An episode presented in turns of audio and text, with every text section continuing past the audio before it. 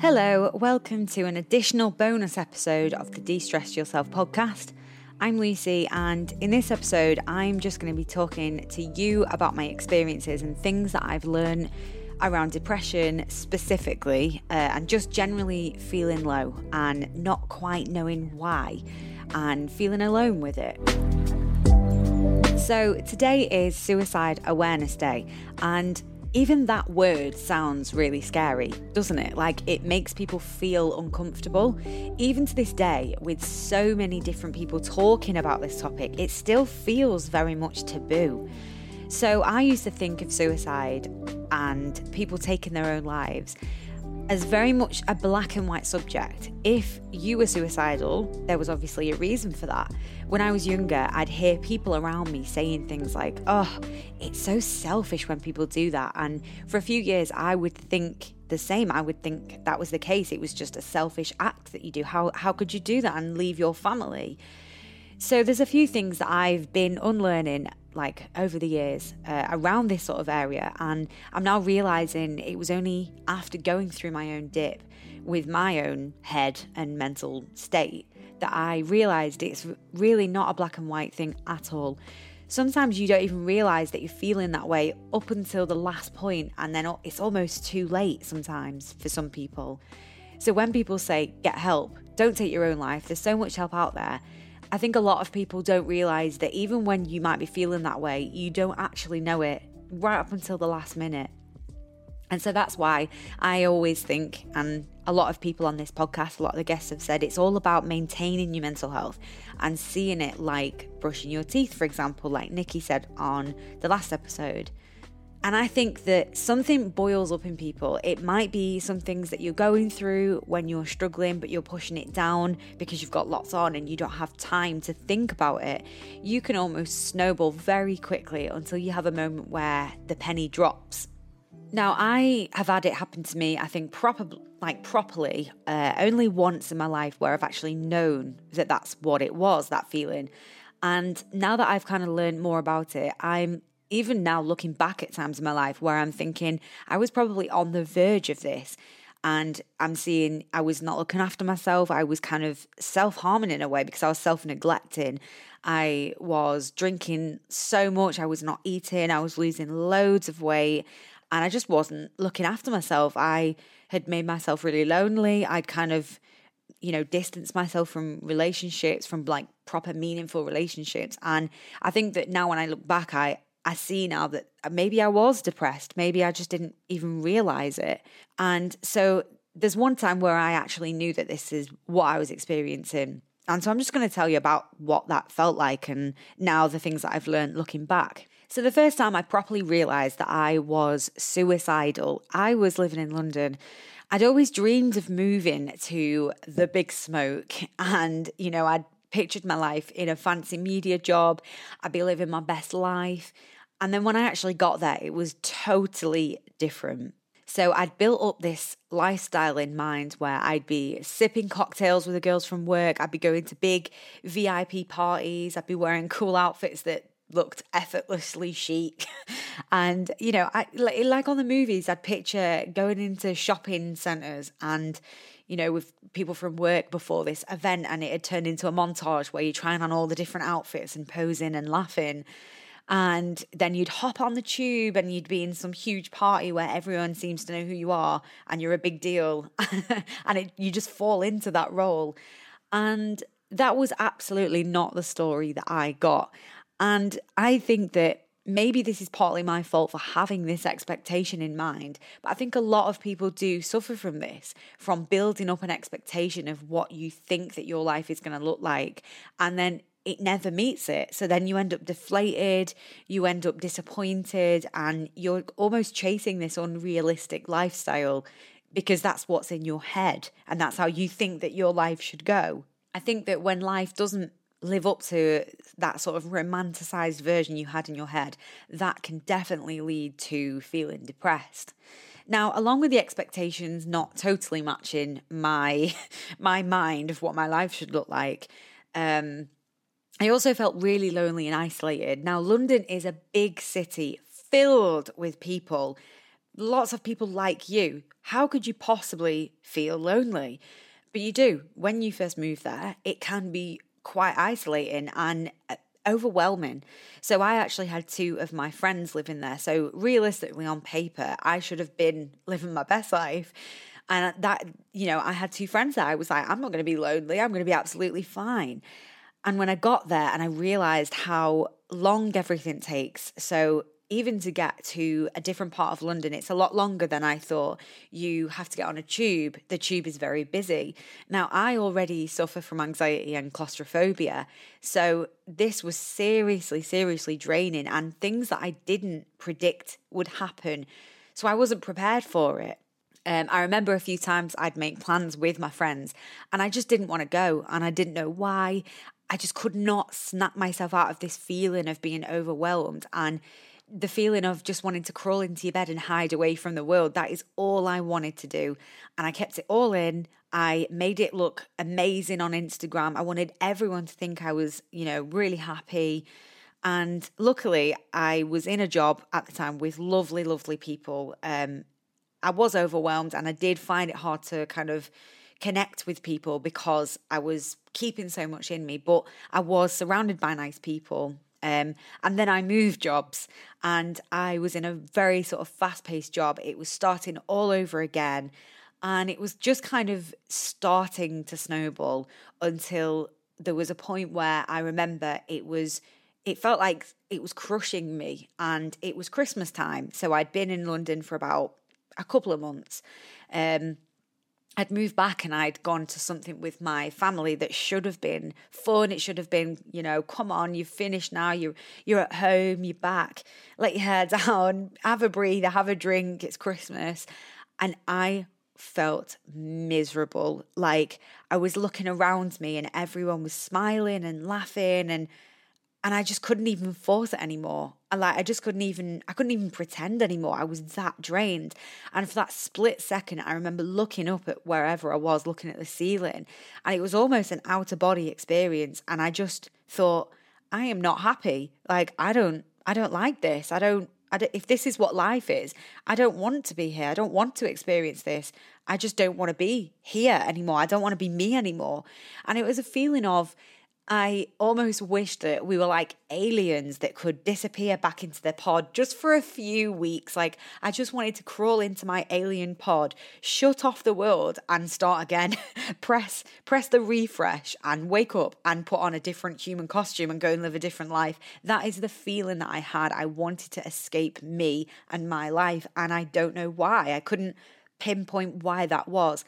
And sometimes you can't pinpoint what that is. It's it's a load of things that have built up and then you get to that point where it's so far gone that you don't even know what is what anymore. You just know that you're not happy. Now when you're in that moment it's very very hard to reach out and tell someone because your brain has convinced you that people around you think you're a burden. You know you think the world would be better off without you. You don't want to be that person moaning like people don't they don't want to make the time to help you. And it's very very hard to snap out of that feeling because Obviously, that's not true. Obviously, people do want to help you, and there's helplines. Now, today, looking back at that version of me, I want to go and give myself a hug and say, Lucy, for God's sake, cut yourself some slack. You've moved to a new city. You've got a lot going on right now. You're overwhelmed. And that is completely normal because you're a human being. It's normal to feel like this. You're not going to be happy all of the time. So stop like beating yourself up for not feeling happy almost. And just accept it. Just accept that you need a bit of help. That's absolutely fine to need some help. We all need a bit of help from time to time. Um, and luckily, I did manage to pull myself out of that uh, just by being honest with the people around me who then gave me the support that I needed. And I think that that's why on days like this, I do always remember and think about the people who don't have that, people who don't have people around them because there are a lot of people that might not have that support that they need. But that is why there are things like this. Right now, that is why I like to make this podcast. And there's loads of different podcasts around mental health and feeling down, feeling hopeless. And also, there's helplines. So plenty of helplines that you can do. You literally just Google helplines now and things will come up. But if you do need something right now, then why don't you text help to uh sorry no that's wrong. Text shout. So capital letters shout to 85258 so if you right now listening feel hopeless and can totally relate to what I've just said go ahead and text that and see what happens. Uh, you can also go to mental health uh, slash that's not right hyphen uh, the little the little dash line uh, mental health dash uk.org and there's loads of information on there as well just about like where you can get help that might be a bit more specific to what you're going through. So since my episode i have realized that we have such a short tiny tiny tiny life as a human and it's a miracle that we're even here. So with people dying from other things every day um, surely it's the basic human thing to at least try and live as long as you can, right? But unfortunately, this is where a lot of people get it wrong. Depression is an illness. It's it's a disease in your brain that people can't see. So even though mine was maybe um, you know, it was situational, that doesn't mean that you can't feel depressed and there might be absolutely no reason why. So you might be happy, you might be in the job you love, and there's just something, there's just a cloud over you. There's this big cloud that's dragging you down. That is probably a mild form of depression. Even that word as well, that has got such a, a weird taboo around it, even though everyone's talking about it, it still does have that shame like an embarrassment attached to it but it's really it's nothing to be embarrassed about i get depressed i suffer from depression and it's just like if you say I've got ADHD, I've got, um, I need glasses, I've got dyslexia. Uh, this isn't me saying I've got it, by the way. This is just examples of, you know, I've broken my leg. It is literally just like that. I've got depression. It's something that happens, it's not your fault. Uh, it might be something that's happened to you. Maybe you've got trauma and that's led to this. Or maybe it is literally just the way that you're wired. So there's absolutely no point in beating yourself up about it because it's not your fault at all. So, if you think that you're feeling a similar way to everything that I've described in this episode, I promise you now it's just your head being horrible to you. So, some things that you can actually do right now to help. Number one, medication. I went on sertraline and it is the best thing I have ever, ever, ever, ever done. I have spoke to friends who are also on it. It's very common. Uh, just I would recommend go and speak to your doctor, tell them how you're feeling, and they'll advise on the right one for you. Also, worth noting that they can come with side effects. Um, sometimes it can lead you to feel a little bit drowsy, so you might want to just tell your boss at work, or you might want to do it over a weekend just to start off with. Um, but go and speak to your doctor and tell them and see what they say.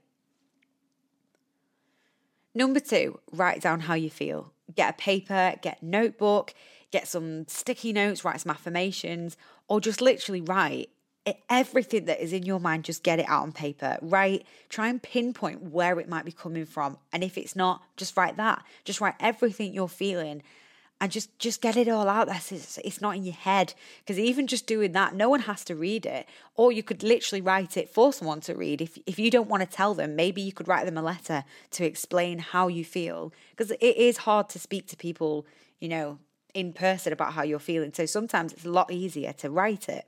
Number three, tell people. Ring a helpline, register for therapy or CBT, ring a family member, text a family member. You can even say it jokingly in a WhatsApp group, and you will be surprised at how people really do want to help and listen. Number four, breathing. Breathing and meditation helps so much more than you would realize. Even better if you compare it with yoga. You can do this at home. You can search for Yoga with Adriene on YouTube. She is amazing and she does loads of different uh, types of yoga. So she does ones for if you're feeling drowsy and you want to wake yourself up a bit. She does ones for before bed, or she does ones for if you just literally feel like you need a bit of a reset in your brain, if your brain's a bit clouded. Um, she's really, really good for that. And also, there are plenty of apps that you can use. I use Calm app. There's also Headspace they have specific sort of breathing sessions and meditations for if you're feeling low. And please do not be put off the word meditation. A lot of people attach spirituality and, um, you know, that that kind of thing um, to meditation. Meditation is literally breathing and being in the moment. That's it. Like, that is it. You don't need a crystal. You don't need to go and hug a tree. You can sit and just breathe and just be in the moment and count things around your room. You could sit down cross legged and count five things in your room whilst taking deep breaths. Well done, you've just meditated. Number five, accept how you're feeling. Stop trying to avoid it, stop trying to fight it, and stop trying to run from it. You can't. You can go for a run. It's still it's still in your brain. In fact, running actually does help. Uh, but what I mean is, you can't run away from your problems. Um, it just accept what it is that you're feeling, and whatever you need right now. Maybe you just need to do that. Sometimes when I feel in a certain way, I need to lie on the couch and cry for hours and eat ice cream and then when I've cried it all out, I'll voice note my friend and tell them how I'm feeling. If you feel like that's going to help you, do it. Don't have this guilt attached to it. Don't have shame attached to it. Just have a big, ugly cry because sometimes you just need it. You seriously do. You need to let those toxic feelings run out of your body by just crying them out, basically. The only thing I would say is don't let it borderline onto self harm know when to stop, know when to do it, and know when to stop. There's always got to be a point where you've got to think, okay, I've done this. Now I need to kind of look at if if I can't snap out of it, look at ways to try and snap out of it. Um, so, for example, don't go on a big drinking session. It's only going to make you feel worse. Um, don't do the things that you know will make you feel even worse the next day look after yourself and look after yourself the way that you would a child. Sometimes when I'm not looking after myself, I think of myself as when I was like age 12 and I think, how would I look after myself right now if I was age 12? Would I let myself scroll on my phone until 1 a.m.? No, I absolutely wouldn't. I would put on some dim music, um, dim music. I put on some dim lights, maybe some nature sounds, and I'd read a story. Um, so do those things. Um, remember that we are those people still. When you were little and your mum or your dad or your guardian or whoever would read you a bedtime story or you'd make sure you got some exercise at the park, you're still that person. You don't grow out of those needs. You just kind of forget them and they they go down on the priority list. But sometimes you need to bump them back up on the priority list and look after yourself the way that you would do with a child. So I'm going to leave that there, but I really hope that this has helped anyone right now who just needed someone to tell them that they felt the same. Um, if you felt triggered or if you felt weird listening to this because you're kind of relating to it or you're maybe worried about a friend, then as I've mentioned, please do go and just find some help. There's loads of help out there. Literally put it into Google, order yourself a self help book, listen to podcasts like this. I've got some previous episodes that you might also like to listen to if you like this episode. Um, so there was a episode last Suicide Prevention Day um, with an amazing uh, brother who. So he lost his brother, um, Jaden, which is really, really unfortunate. He lost his brother to suicide, and he joins me for an episode, Cairo, to just talk about how, like, just what he was going through and how that has affected him. And I think it's good to listen to just to make you realize that your family members do care about you because obviously when you're in that state you don't know and you can see from that episode how it obviously people care about you of course they do and um, mental health can affect more people than just the person going through it.